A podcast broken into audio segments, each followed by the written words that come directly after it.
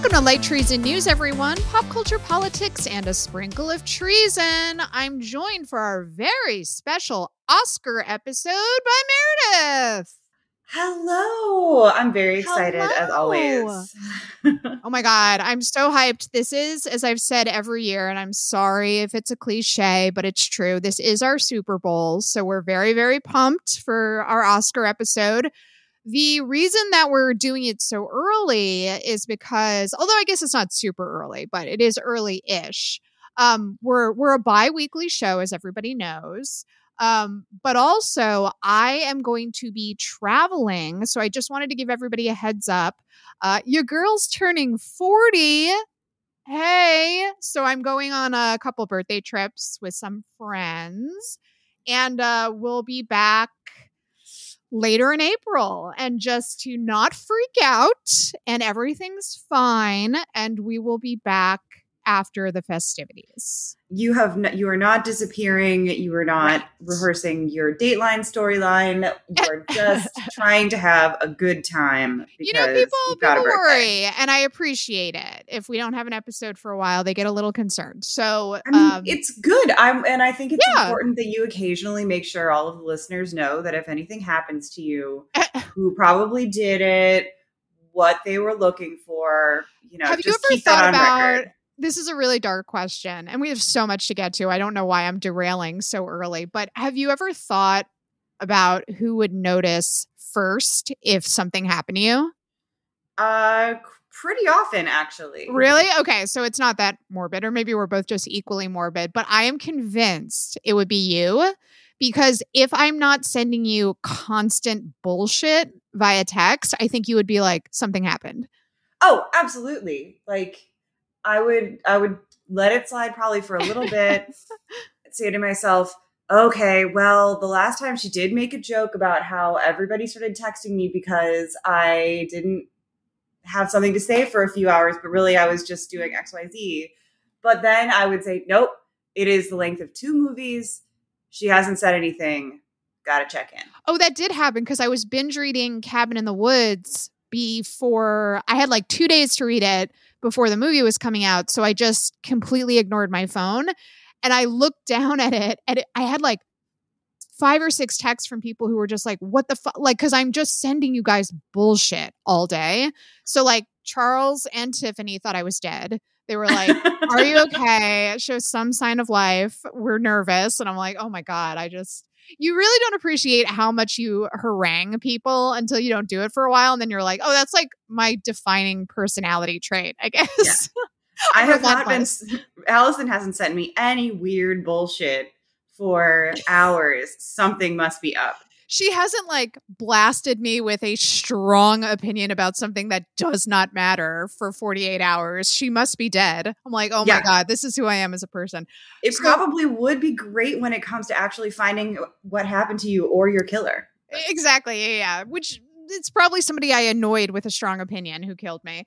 Uh, Fair. So I wanted to remind everybody, first of all, that I have a Patreon, patreon.com slash alice Allison Kilkenny. And for as little as $5 a month, you can both support the show and you become a VIP listener, which means you skip the line and I'll read your questions and comments and recommendations. We love getting recommendations. So Brian Brian who writes in a lot was very very nice and realized that they had sent a very long post and was like, I think this is why you're not reading it on air, which was not the case. I just didn't see it. I'm sorry, Brian. Uh, but they reworked it a little bit and sent it in. So they write a movie from last year that I think a lot of people missed that I'd like to rec today is a Hulu Hulu original called Darby and the Dead. 20th Century Studios hardly promoted it at all. I don't think I'd have even heard of it if it wasn't following one of the support if I wasn't supporting one of the follow, supporting actresses on social media. I'm sure the two leads being black and Pacific Islander respectively totally had nothing to do with it. Cough. Uh, yeah. Uh, premise wise, the movie is basically a mashup of The Sixth Sense and Mean Girls. Oh my God, that sounds amazing. Yeah. I enjoyed it well enough, despite the fact that Nicole Maines, who is the reason I watched the movie in the first place, only has seven lines uh, as an aloof and possibly gay cheerleader, but they are all excellently delivered. It does have that Gen Xers trying to write Gen Z humor vibe going against it, but it never gets as cringy as I feared it might. There's only one cancel joke in the whole thing that I noticed, and only just barely. It's, it's wow, Brian, thank you for writing a review of this. I know it is exactly what we need to know. yeah, exactly. It's towards the end and easy to ignore since it uh, has no relevance to the plot. Also, Tony Danza, Tony Danza's in it, uh, was good in this movie. That was not something I expected. Uh, great recommendation. Thank you so much. That sounds like exactly something uh, someone who listens to this podcast would like, including us. So great recommendation. Once again, that's Darby and the Dead on Hulu. Very exciting. I'm Very definitely going to be checking that out. Uh, and I love those kind of recommendations where it's like, I think this thing should have gotten more attention, but it got no promotion. So let's platform it a little bit. Um, so before we get to our super special Oscar episode, I guess I have to mention the fact that I saw Quantumania. And oh, I've been giving you such a hard time about it. And it's honestly, it's like really bringing me a lot of joy. I know, I know. But like, uh, I won't get into it obviously because spoilers and Meredith truly does not give a shit. And we have so much to get to. But I just want to say that this film, I think, finally broke me of the habit where I feel like I have to see every Marvel film. I think going forward, I'm just going to cherry pick my faves uh, because this was a bad movie, guys. It's it, I'm anti-wrecking it. It's not good. Um, but I would, you know, say that the MCU films have been we're now like, you know, a decade plus into the MCU films. So I don't expect every single one to be a banger. However, I'll say this. If you are in any way unhappy with the quality of these films, stop seeing them because things aren't going to change unless that happens. And I am very encouraged by the fact that Kevin Feige is slowing things down. He's, uh, you know, delaying a lot of projects because he also realizes there's a quality issue. Um, but yeah, if if you're unhappy, you know, uh, everybody can do their own thing. Anybody can go see these movies. I, I'm not gonna tell people not to go see them, but until there's not an audience, they're gonna just keep making us watch shit. So that's how it goes. So I'm anti-wrecking Quantumania. I I'm not fully convinced Michael Douglas knew what movie he was in. I think that's also probably pretty possible. I saw you've seen a couple of your posts from the um from the press tour and yeah, he he's out of it. Yeah, he looks no, like know, he yeah. But he maybe everybody just really want didn't want to be there. he has the exact same vibe as Ben Affleck doing press for Batman, which is lightly disassociating the whole time, probably because he does not want to be there. Um, yeah, I mean, the, yeah, probably. The only I'm, nice thing I'm glad I'll for Michael say, Douglas though, he should be dis- disassociating when this happens. The only nice thing I'll say, and then we can move on, is um, I thought Michelle Pfeiffer and Jonathan Majors legitimately had great chemistry together, and I wish we had gotten more scenes with them together. It was, it was like I was a little intrigued. I was like, "Ooh, this is like lightly sexy. Like they have like good chemistry. Maybe they'll explore this." But then it's a Marvel film, so they don't. Of course. Um, but if I had to say one nice thing is that I liked them and I thought they did as much as they could. And yeah, uh, yeah. So I'm constantly going on about actresses and famous people, men and women, who get weird work as they get older and start to look strange. Michelle Pfeiffer's people are doing a great job. Yeah, she like, just, she's still she's beautiful, wonderful. stunning. Um, it is so rare that you get to see a woman of a certain age just kick ass in an action film. So I will credit them that Michelle Pfeiffer gets to do some light action. I wish there was much more, but it was cool. It was cool to see her where I was like, oh, that's right. You're like a bad bitch. And it's cool yeah. to watch you again. Yeah. So that was nice.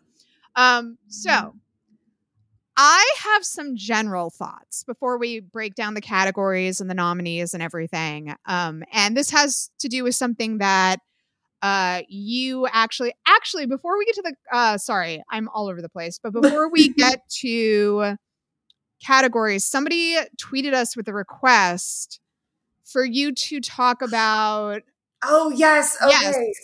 So yesterday, and I'm very glad that you mentioned this because I did want to talk about it. Uh, I was in my car driving, hear the song Lightning Crashes by Live, the famous weird cringy rock ballad from the mid 90s about miscarriage that I remember in 1995 after the Oklahoma City bombing someone remixed to include audio from the first responders and news reports and politicians.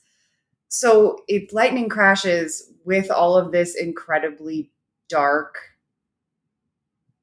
terrorism news.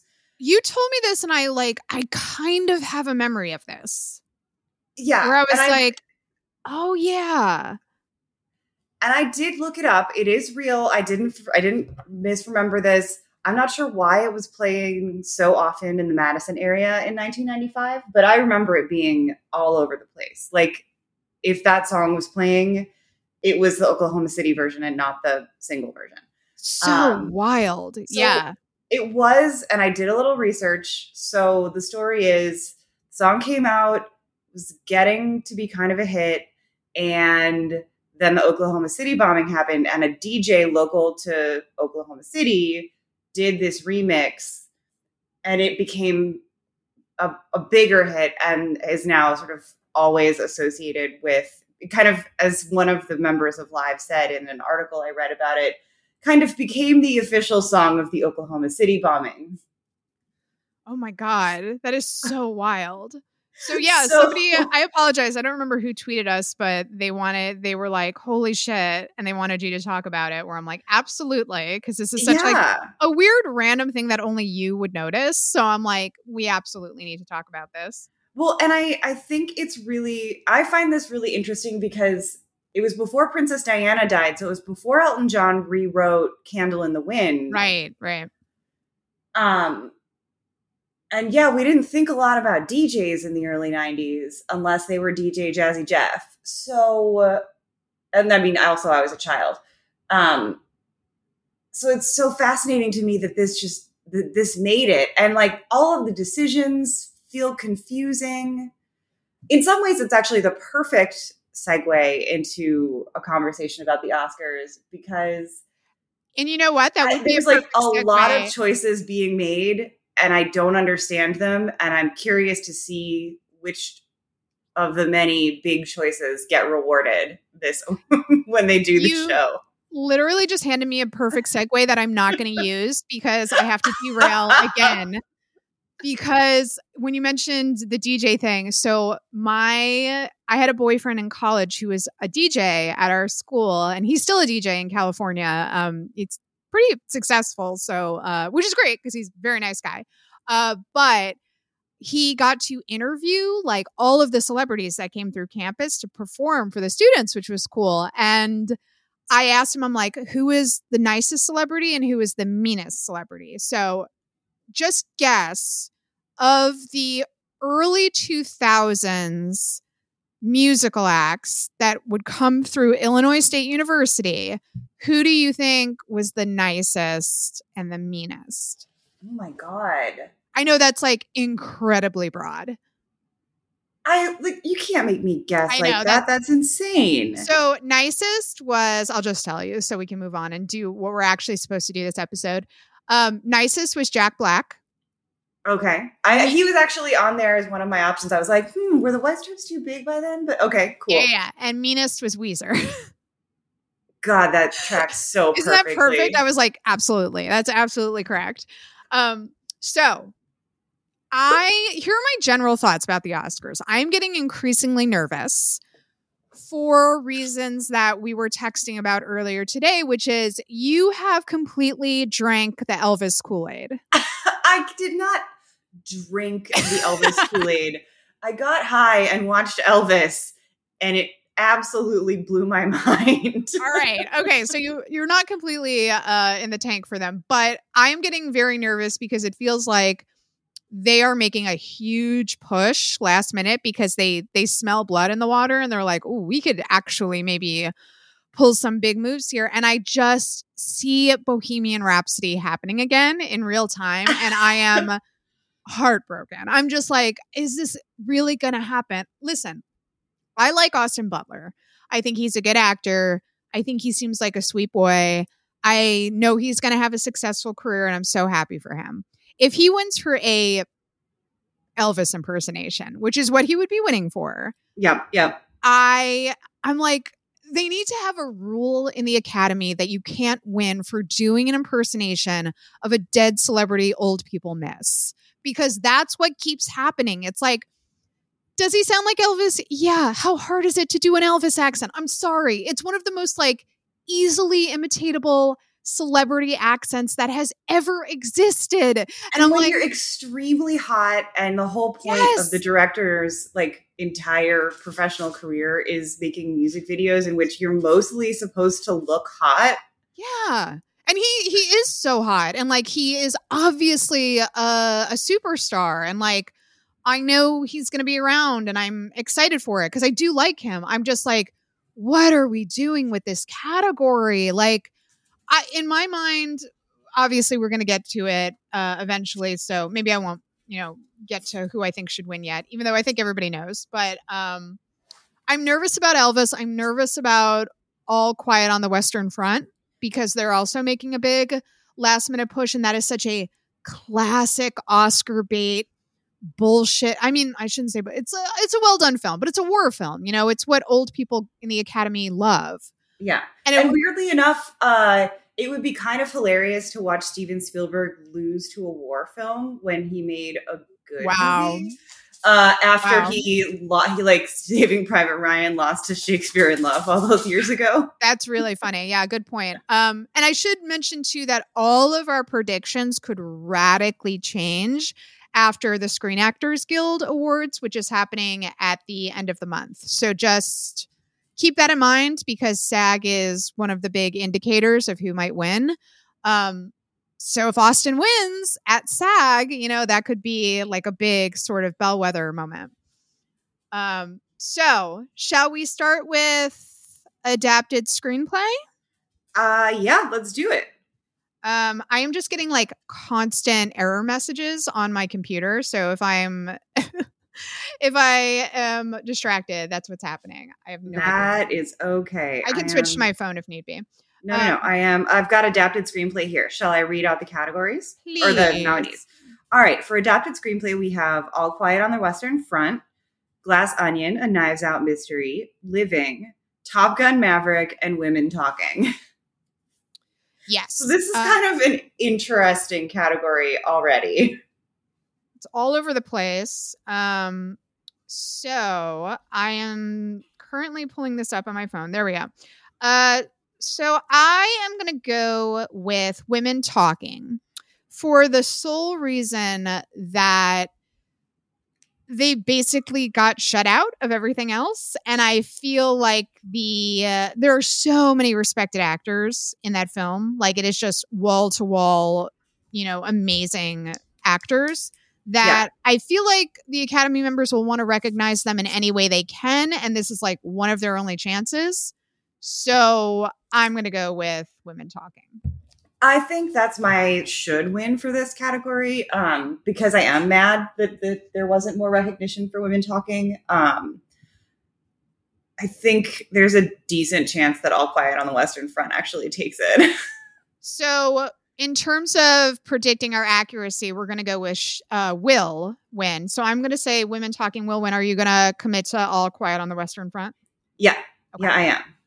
I think that I, honestly, a lot of these categories, I'm still very much up in the air. Uh, There's only a few categories that I think are pretty much a lock at this point. So I truly would not be surprised if All Quiet on the Western Front took it. Um, original screenplay. All right, we have. Oh my God, why is my phone giving me trouble? Technology, people, not that useful. Uh, all right, original screenplay. We have The Banshees of Inisherin by Martin McDonagh, Everything Everywhere All at Once, The Fabelmans, Tar, and Triangle of Sadness. This is a tough category Yes. because I would be probably be okay if four of if one of four of the five anything but triangle of sadness actually i Hmm. think would would be i don't think i would be mad about I am going back and forth right now between Banshees and Everything Everywhere All at Once. I think Everything Everywhere should win. I'm going to go with Banshees, however, uh, because for much the same reason as Women Talking, I think that there is a lot of fondness for that movie. And I don't know, other than Colin, if they're going to be acknowledged uh, in any other categories. So the Academy might be like, well, let let's give them screenplay at least. Yeah, I do think ultimately that it'll probably go to Banshees because it's people they love Martin McDonagh, and the script is really good. So could be. I'm still unless we end up seeing a Tar sweep or a Fabelman sweep, it's gonna be. I think yeah. Banshees. Yeah. Oh, Tar is also a scary one where I'm like, that feels like it's generating some heat last minute, and it's like, ooh, yeah. Um, I I don't know if the Academy is as on board with everything everywhere as like America is. you know, like I love that movie. As soon as I saw it, I was like, this is such a this is a banger. What an amazing film and achievement. So happy for Michelle. But I still don't know. Like I know Michelle is very beloved, but yeah, I'm a little like I, I know if it was up to Twitter, Twitter would be like screenplay all the way, you know, Daniels, yeah. Uh, but I just don't know if the Academy's there yet. Yeah, I think so too. And as interesting as I, as much as I love that movie, I just don't think it's an Academy movie. Yeah, I don't. I but I feel it feels cuspy, doesn't it? Like it feels like five years ago we would have been like hard no, that's not an Academy film, and now it's like oh maybe. Yeah, um, I love them. I just don't think they're gonna the Dan the Daniels are gonna get recognized for their writing. Yeah, it's probably because they call themselves the Daniels. It's a little too cool. at least they're getting they are nominated by their names. Yes, so they're gonna true. have to go up and be like, guys, we go by Daniels. There's We're not even super cool. just Daniels. yeah, yeah, yeah. Uh, all right, animated, which is so not our bag, but I'm like, we gotta do it, I guess. All right. Uh, we have the boy, the mole, the fox, and the horse. The Flying Sailor. Oh no, that's the short film. Sorry, I I was like, oh my god, I've never heard of this. Yeah. I'm looking at this. God damn it. You know what? It's okay, just because I it's Pinocchio. Yeah, it's gonna right. So we've got Guillermo del Toro's Pinocchio, Marcel the Shell with Shoes On, Puss in Boots: The Last Wish, The Sea Beast, and Turning Red. Um, like I know Puss in Boots absolutely dominated the box office and is still like on the front page of Letterboxd. Like it was a huge financial success. I just think in terms of what the Academy rewards, it would either be Marcel or Pinocchio, and I think Pinocchio is just considered the bigger achievement.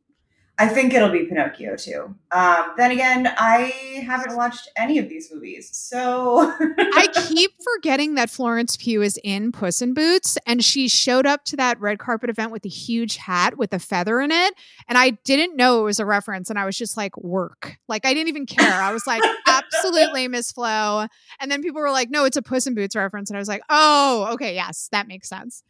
Um, but I didn't even care. I didn't even care. You don't need an excuse to wear a fabulous hat. No, and I appreciate that she's just going to go for it. Like she's still taking the energy from Venice, uh, with that crop top and Aperol spritz, just bringing it to the red carpet every day. She has strong J Law vibes in in terms of like she's having the best time every second, and it's like so nice to see. You know, where it's Absolutely. like she's getting invited to all these fabulous events. She's wearing these beautiful clothes she seems like a genuinely lovely person and she's having a great time. And I'm like, that's nice. That's nice to see, you know? Uh, so documentary. All right. For documentary, this is one that's interesting to me. Of course, this stupid website does not put them in the order we want to discuss them. Uh, we have All That Breathes, All the Beauty and the Bloodshed, Fire of Love, A House Made of Splinters, and Navalny and it's going to be Beauty and the Bloodshed. Yeah, and that for me is a should and will. It's an incredible documentary. If you haven't seen it, um, I went to Nitehawk to watch it, and I was just like a complete mess. Um, yeah, that it's the kind of movie that you need to be prepared to be destroyed for like days afterwards. It's a really, really beautiful tribute to found families and also just like a devastating takedown of the Sackler family and how they created the opium opioid crisis. Um, and many, many, many, many people have died because of them, and they have faced zero repercussions, basically. Uh, so it will make you like murderously angry, but it's so effectively done. Yeah. Um, and I think there are worse things in the world than documentaries that make us murderously, murderously angry at billionaire families. Totally, totally, yeah. Uh, so uh, definitely all the Beauty and the Bloodshed. Best international. This is so interesting to me because there were just so many the actual nominees are so interesting to me. There's just so many that didn't make it that I think is really quite striking. But right. we have All Quiet on the Western Front, Argentina 1985, Close, EO, and The Quiet Girl. Yeah, this is interesting because Argentina is one of those films that I, like most people have not seen, but it's making like a big splash in like film world uh, and critic world. But I'm going to go all quiet on the Western Front just because I don't have a ton of faith that the Academy members actually see all these films. And it just has like the biggest name recognition and they've probably seen it. Right. And it's it's a war, you know, again, it's a war movie, it's World War One, it's all of this stuff. Like, of course, that there's a possibility. I wish I would love to see EO win, even though I haven't been able to bring myself to watch it yet. And I know that I'm admitting I'm not like super read in on the categories, but a devastating movie about donkeys. Like I know. It's on my to watch list, and I'm just like, yeah. I'm very emotionally frail right now, guys. There's like family stuff happening that I'm not going to get into, but I'm like very emotionally raw. And I'm like, I don't know if I can watch EO. at this moment, like I don't know if I'm mentally strong enough. Yeah, it is pretty. I'm. I'm. I have to steel myself. I just need. I know that I'm going to need some time, but uh, yeah, it'll probably go to Germany, and I'll fight on the Western Front. Yeah. Uh, song. I'm just gonna say it's got to be RRR, right? Yeah. If it's not Naatu Naatu, there is no justice in this world. Are they doing a live performance? They are. I love it. That's going to be a highlight. You got to watch, oh, people. You got to watch just for that. This will be the um, most exciting, explosive, visually stunning, uplifting yeah. dance sequence that you've seen in years. Years. Do you like feeling good? Do you like happiness? You got to watch it.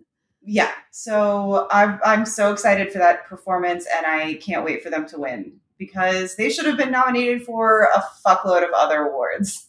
Absolutely, I agree. Um, let's get into the top categories cinematography. Ooh. Ooh. This is now one of the ones where I I'm a little divided. I went back and forth. I think okay. I think I don't know. I like these are easily interchangeable for me, but it's either All Quiet on the Western Front or Elvis in my mind.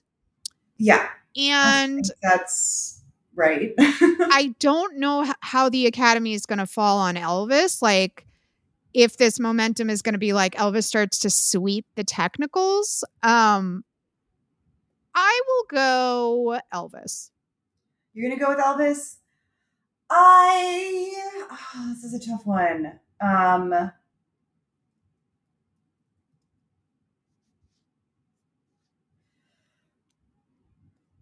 God, I kind of want Elvis to win because God, that movie was weird. Uh, it's truly like 50 50 in my mind. By the way, yeah. I know I'm already on record saying this. Elvis is a bad film. I'm just going to say, like, I know it's very like uh flashy and it's got like the keys jingling edit that Baz is so good at. Like, Baz really understands people barely have an attention span. So he's like, here's something new every like fraction of a second.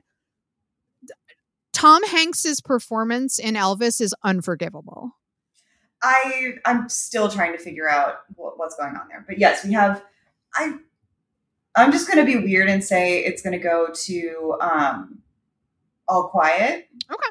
Yeah, let's uh, just to be let's spicy. Just say, like I think I'm slowly I'm I'm accidentally starting to move towards an a big night for this movie that I don't particularly care for. But So I thought this was going to happen the year that Parasite won with um what was the fucking Sam Mendes war film? Um uh you know the one I'm talking about, the single take one? 1917. 1917. Um, I predicted, I was like, well, that's a, a war movie and the Academy's boring. So they'll go with the big war movie. And then fucking Parasite one. And I was like, do I not know this Academy anymore? Like, what the fuck? but then, but then, but then followed up by Green Book. So I'm like, I don't know. I don't know. Uh, so uh, All Quiet on the Western Front feels like an old Academy choice, but I don't know. I don't know. For me, like this is very much uh, All Quiet on the Western Front and like Everything Everywhere All at Once is very much the the parallel of 1917 and Parasite, which is like the Academy could do what the Academy always does, or they could do something interesting, and they have done something interesting in like the near past, you know. Yeah, that's true. It's a good point. Well, let's hope for something more interesting than uh, than just random war stuff. I want to be shocked. I want to be like screaming like I screamed when Parasite won because I couldn't believe it. I like I really want to I always want that from the Academy. Um all right, costumes I think is Elvis. Yeah, it'll be Elvis. The nominees are Babylon, Black Panther, Elvis, Everything Everywhere All at Once, and Mrs. Harris Goes to Paris. Um, I do think it'll be Elvis, although it would be kind of hilarious if Babylon won. I wouldn't be mad if Black Panther won because the costumes are stunning. That is like one of the technical things the Black Panther films are known for. So, like, I wouldn't be shocked if Black Panther took it. I just think that again, there's so much buzz with Elvis, they're going to want to reward them as much as they can. Yeah, especially since that movie is all about the feel and the look. Right. So exactly. there's, you know, there's a lot to be said for it. and the costumes are great. Uh, yeah, it like they look wonderful. a very vibrant, you know, flashy film. Um, supporting actor, one of historically my favorite category. And this is a this is going to be a rough one. We've got Brendan Gleeson and Barry Keoghan from the Banshees of Inisherin. I Brian think they- Henry. Yep, I think they cancel each other out. Uh, I mean, it's going to be Ke Huy Quan or Yeah, Ke Quan uh, for everything everywhere because people love him and he's been on a charm offensive and he's so sweet in the film. Um, and he's won everything Everything. and he's just lovely. And as we were talking, as frustrating as it is to admit, I think everybody kind of knows that chances are no one's going to know what to do with him in the future. I'm a little so nervous. I'm a little nervous about that. Yeah. We'll give him the award as a way to sort of say, see, we don't completely shut out child actors who aren't Leonardo DiCaprio. Um, We're not racist. Not like, at all. "Oh, and then sure." proceed to avoid giving any other awards to everything everywhere. And yeah. uh and it'll be sad to see uh you know i love barry i love brendan but at the same time they're not going anywhere No, so Barry's gonna win. Like it's a matter of time. Um, Brennan already has like an amazing, illustrious career. Everybody loves him. Um, so I'm not like sad that they're gonna cancel each other out.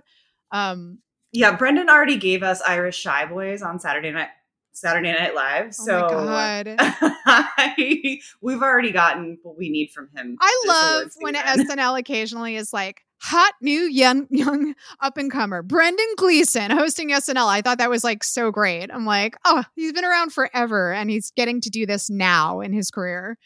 Um, so supporting actress is interesting. yeah we have angela bassett uh hong chau kerry condon jamie lee curtis and stephanie hsu um again we have uh two people from everywhere everything everything everywhere all at once who will probably cancel, Cancel each other out. other Yeah. out. uh but this is a tough one because I think it's Angela.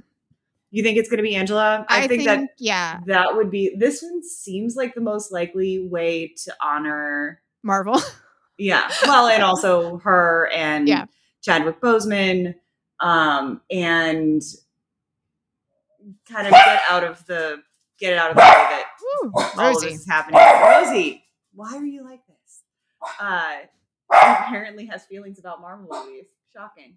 Uh, I think that wouldn't be that surprising to me if that happened. No, it would definitely finally be the feather in Marvel's cap that they've been so hungry for. They want Academy recognition. Everybody loves Angela.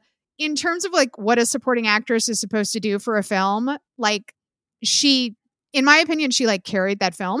like, had she not been in it, I don't think it would have been as effective as it is. And it's like, it's not a great film, but her moments are such the standout from that film that I'm like, yeah, it's it's got to be Angela. Um, what's really disappointing is that Hong Chau is so wonderful and she had such a great year. Um, that stupid movie. I'm like, she's amazing in like eight other things this year. I know. I mean, she should be getting nominated for the way she says tortillas in the menu. It tortilla. Tortilla? Yeah, like so good. Um yeah, I love her. I hope she's like in a million things uh, going forward. She's in an episode of Poker Face and she's just like amazing. If you can go toe to toe with N- Natasha Lyonne and I leave that scene thinking you're more charming, it's like, goddamn, you know?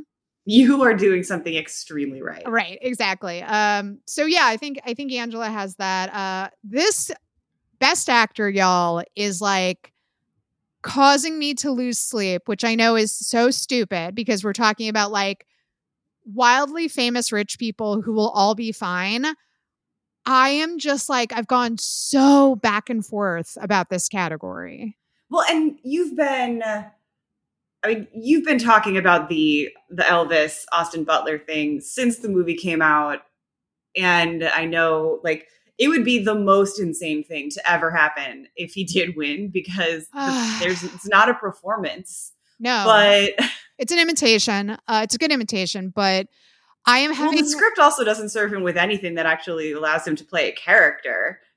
No, so, yeah, exactly. Everybody's a cartoon oh. character. Yeah, I I'm just a lot of this is residual Bohemian Rhapsody shit where I'm just like, that is such an embarrassment that that happened that I'm like, oh my god, is it happening again?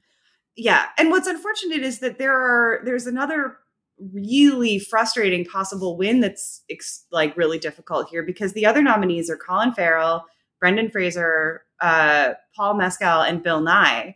and the yeah. idea that it was going to be Brendan's year because of everything he's gone through and his return to Hollywood.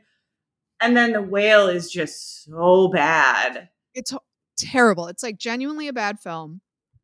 I don't like even, I didn't even bad, like cruel. It's just fat phobic. So yeah, I, I, it's really I hard honestly, to get excited. I honestly didn't even enjoy his performance. I, I was like, well, at the very least, he'll be good. And I watched it, and I was like, I don't think he was very good in it. Like, and I like Brendan. I think he's very talented. I've seen him be wonderful in films. I really hope he gets to do more stuff now. But I was like, this is not good. This is a full nostalgia moment.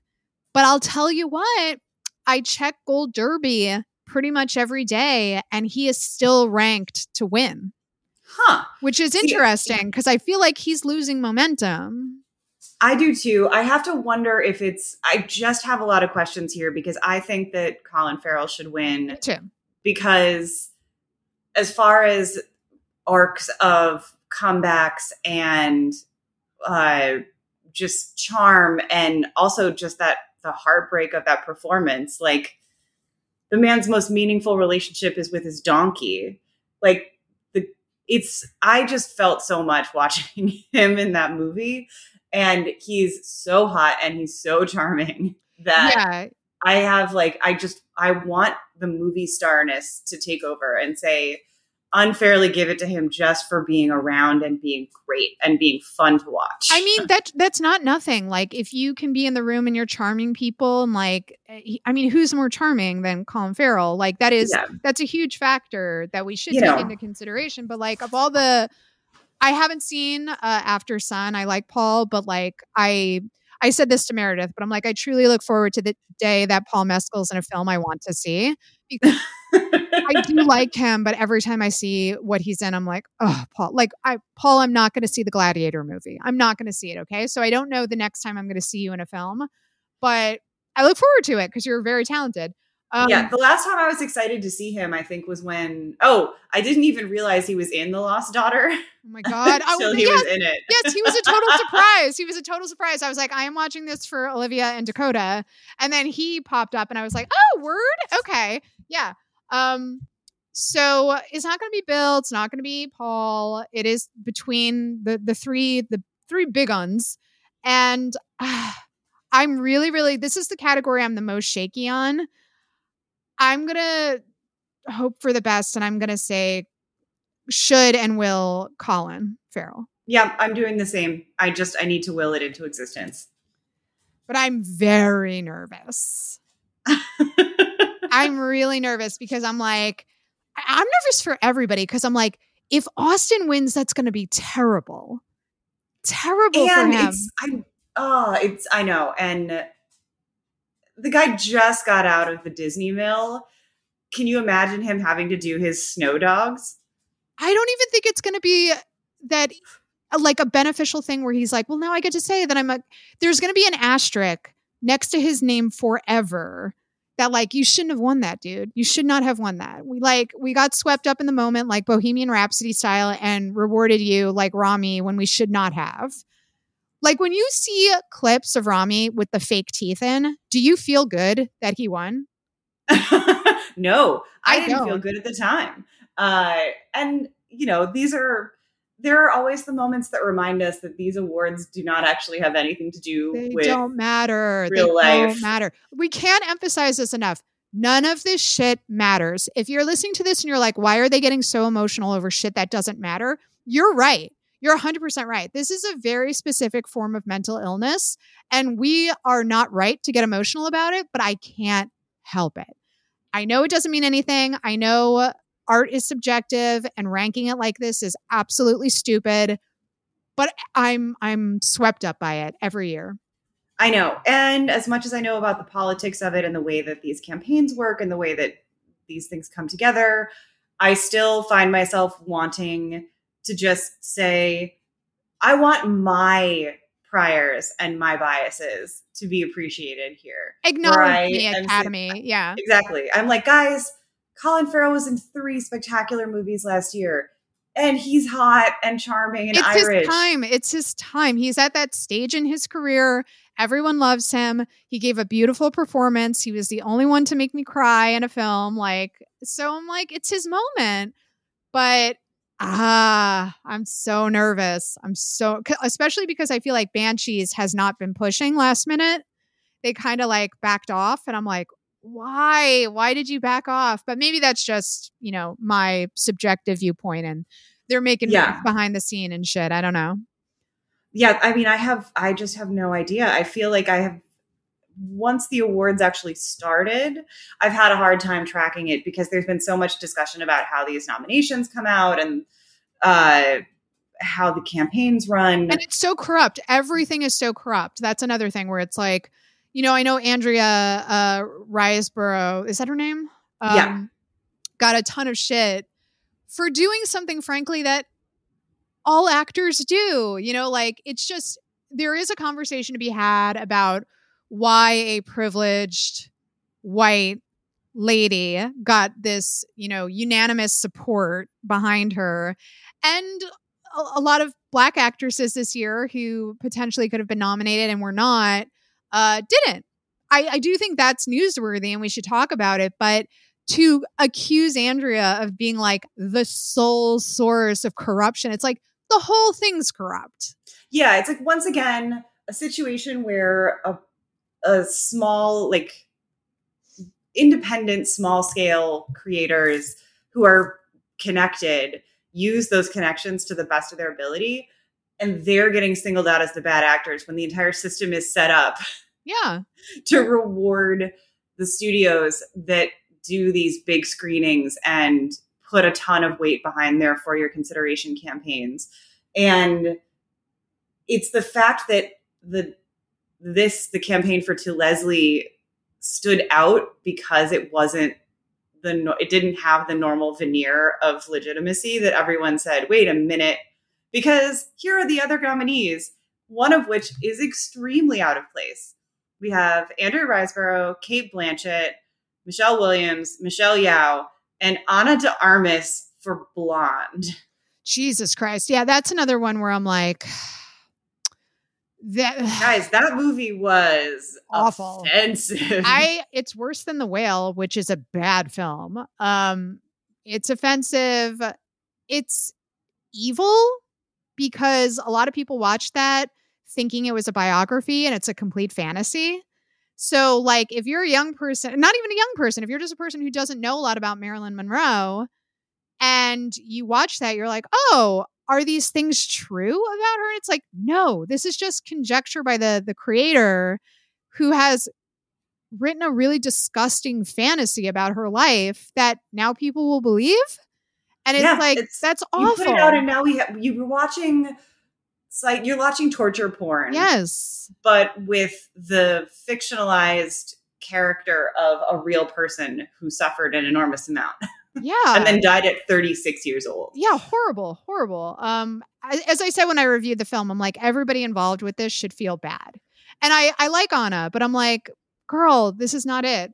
Um so this is another category that I'm very shaky about, but feels a little more like everything's falling into place. So I'm going to say will win Cate Blanchett. Should win. There. Should win Michelle Yeoh. That's those are my feelings exactly. Okay. I think it's just there's been such acceptance that Cate Blanchett's going to win, like ever since the movie came out, and not a ton of people saw it right away, but it has been building momentum, and she's just out there. Everything she's done in terms of the press tour and her promotional work is perfect for cementing her status as an incredibly like the important actress. Yeah, and it's an interesting one because I really thought Tar was going to get much more acknowledged by the Academy because when I saw it I was like, "Oh my god, this is such an Academy movie." Yeah. And as soon as we left the theater, I was like, she's going to win. Like, absolutely. Like, that's just exactly the performance that the Academy loves. And Cate Blanchett is one of the most, she's new Meryl Streep, basically. Yeah, I think that's, that is a great way to explain what she's, what she's doing right now.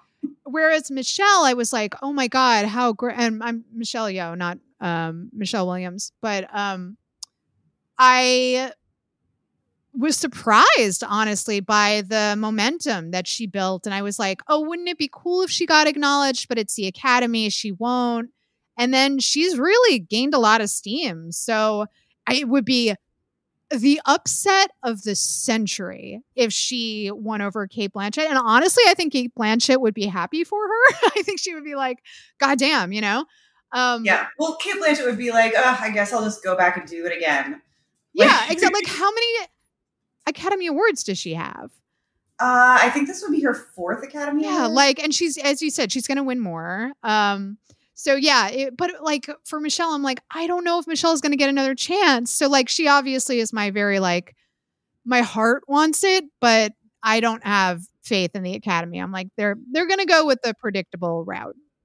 Yeah, which is unfortunate because, well, at the very least, we can know that Michelle Yeoh will look incredible and be wearing her own jewels, most, her yeah, own jewels, yeah, stunning jewelry from her own collection. Uh, so she'll bring us, she will give us gifts that we do not deserve, and whether or not we give gifts back to her is kind of still up in the air. I do think there's something to be said too about like now that I just like you know shit on that the Oscars doesn't mean anything. Uh, you know, Michelle Yeoh, incredibly privileged, wealthy woman that we always talk about, like, you know, married to Fer- Ferrari and like all of that stuff. But it does matter that, like, you know, Asian and Asian American people are barely ever acknowledged by the Academy. And just the fact to have her and Ken in these major categories is like, how many little kids are going to be mm-hmm. watching this? Like, oh, there's someone who looks like me. Like, that's exciting. Maybe I could go into film, you know, like that shit does matter.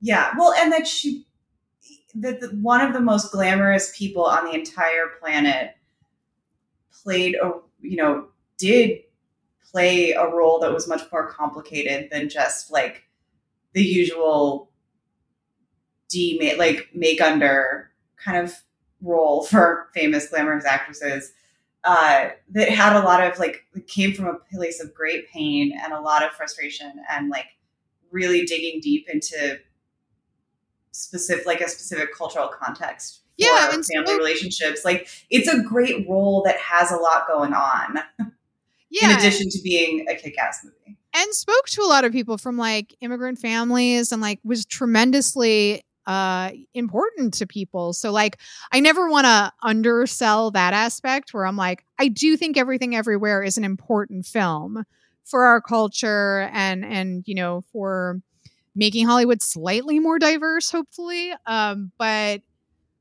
let's get to best director because this is another interesting one Ah, yes. Getting down to we have Martin McDonagh for Banshees of Inisherin, Daniels for Everything Everywhere, Steven Spielberg for Fabelman, uh, Tar, Todd Field, and Triangle of Sadness, Ruben Ostlund. I'm gonna my next two. I'm swinging big. Okay, Go for it, yeah. should and will Daniels. Ooh, that's a bold choice, I but know. also I like it. Because you want to say Spielberg. They're gonna go with like you know somebody safer, but I don't know. I don't know. I can't remember other than Parasite. Another time a film had a cultural impact like Everything Everywhere. Like, and I that's true. beyond Yeah. Twitter, beyond Twitter. Like it was just a fucking force and it stayed that way. I was like, oh, they'll lose momentum, but it just kept going where I'm like, I don't know. I'm going to go with Daniels. fascinating. I am going to go with Steven Spielberg for *The Fabelmans because I think, um, I think the back rooms are going to try and make up for the fact that not a lot of people saw it because it was so badly mismarketed. Um, so that's why I think that he'll get it. And it could be one of those wild years where like a film isn't acknowledged at all other than best director. Which Yeah. is stupid. Every time that happens, it's like, how are you going to say it's a best directed film, but it doesn't win any other category? But yeah, Well, it's like how Women Talking is Yes. nominated for Best Adapted Screenplay and Best Picture, but apparently wasn't directed by anyone. and none of those actors did a very good job, I guess. Um, but oh wait, did anybody get nominated from that? No. No. Wow.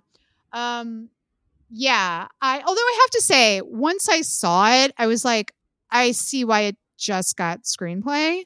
Um, it is like a very play film where I was like, but yeah, and there's so much good acting. Maybe it just like overwhelmed people where they're like, I don't even know who to acknowledge because you're all so Yeah. good.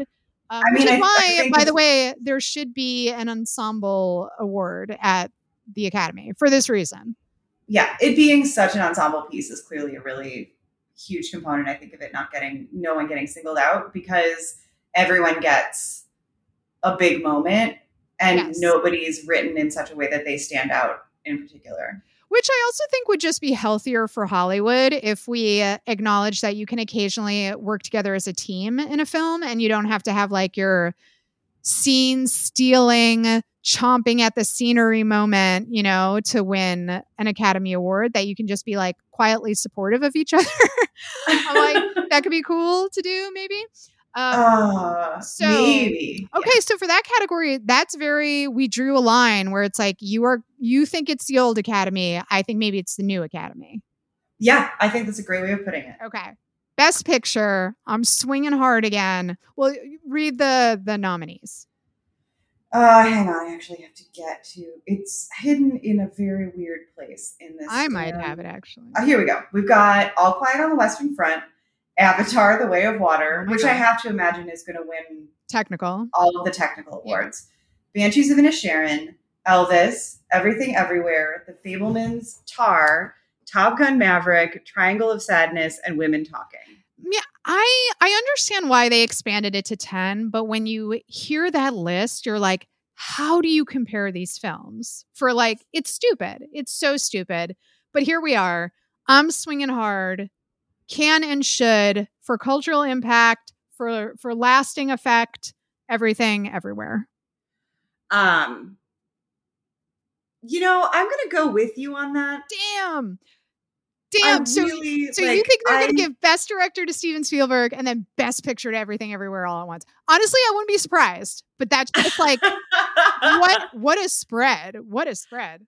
I think I'm just gonna go with something crazy. I, I this is my moment where I want chaos. Yes. I want I want the moonlight La La Land chaos right here. Yeah. Yeah. I I think this could be a wild year. I think we could potentially get both the old academy and the new academy in a confusing way. Like what are you gonna set fire to if Top Gun wins things? Oh, it won't. It won't. That's the one that I'm like. But honestly, I was sort of like, I was glad that the Academy acknowledged the fact that Tom Cruise saved movies. Like, I, I honestly don't think that's hyperbolic. I think had that film not come out when it came out, movies would be in way more danger than they are right now. And they're still in a lot of trouble. But like, he put asses in seats at a time where people did not want to go back to the movies for valid reasons, but they wanted to go see that movie, and everybody wanted to go see that movie. and once they were there, they were like, "Oh, right, this can actually be fun. I'll pro- I'll try and see some other things. I'll come back, yeah. other problems, but yeah, the industry, like studios, industries would be absolutely.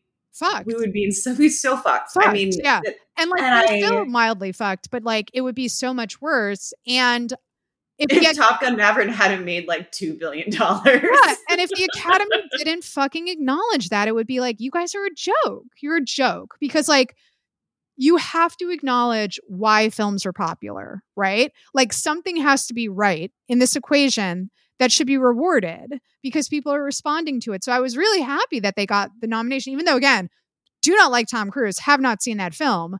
I can still acknowledge the fact that it's like a hugely important film.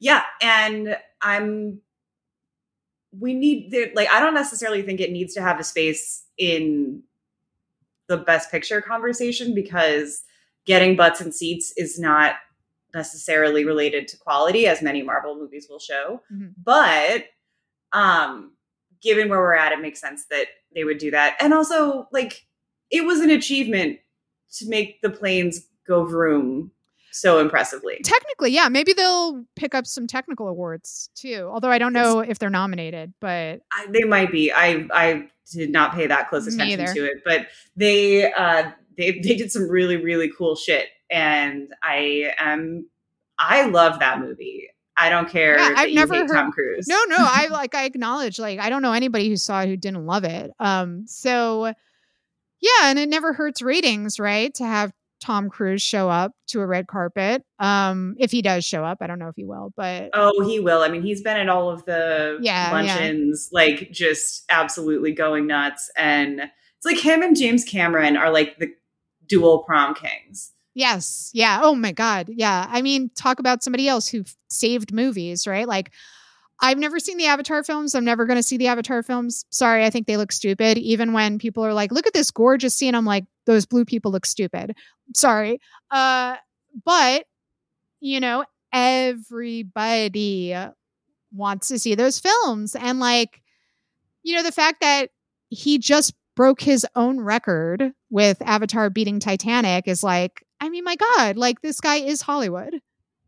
I know. And I can respect what he does and the fact that the man just keeps pushing for this vision without having Like if without he, actually seeing the movie. it's so funny because like if he was not so tremendously successful, right? You would be like, this is an insane person. yeah. The fact that he and maybe like he is insane, but it's just in a like a fin- financially beneficial way. But the fact that he was like the first Avatar came out, made a shitload of money, but had no cultural impact, right? Like it was almost like people did not see that movie.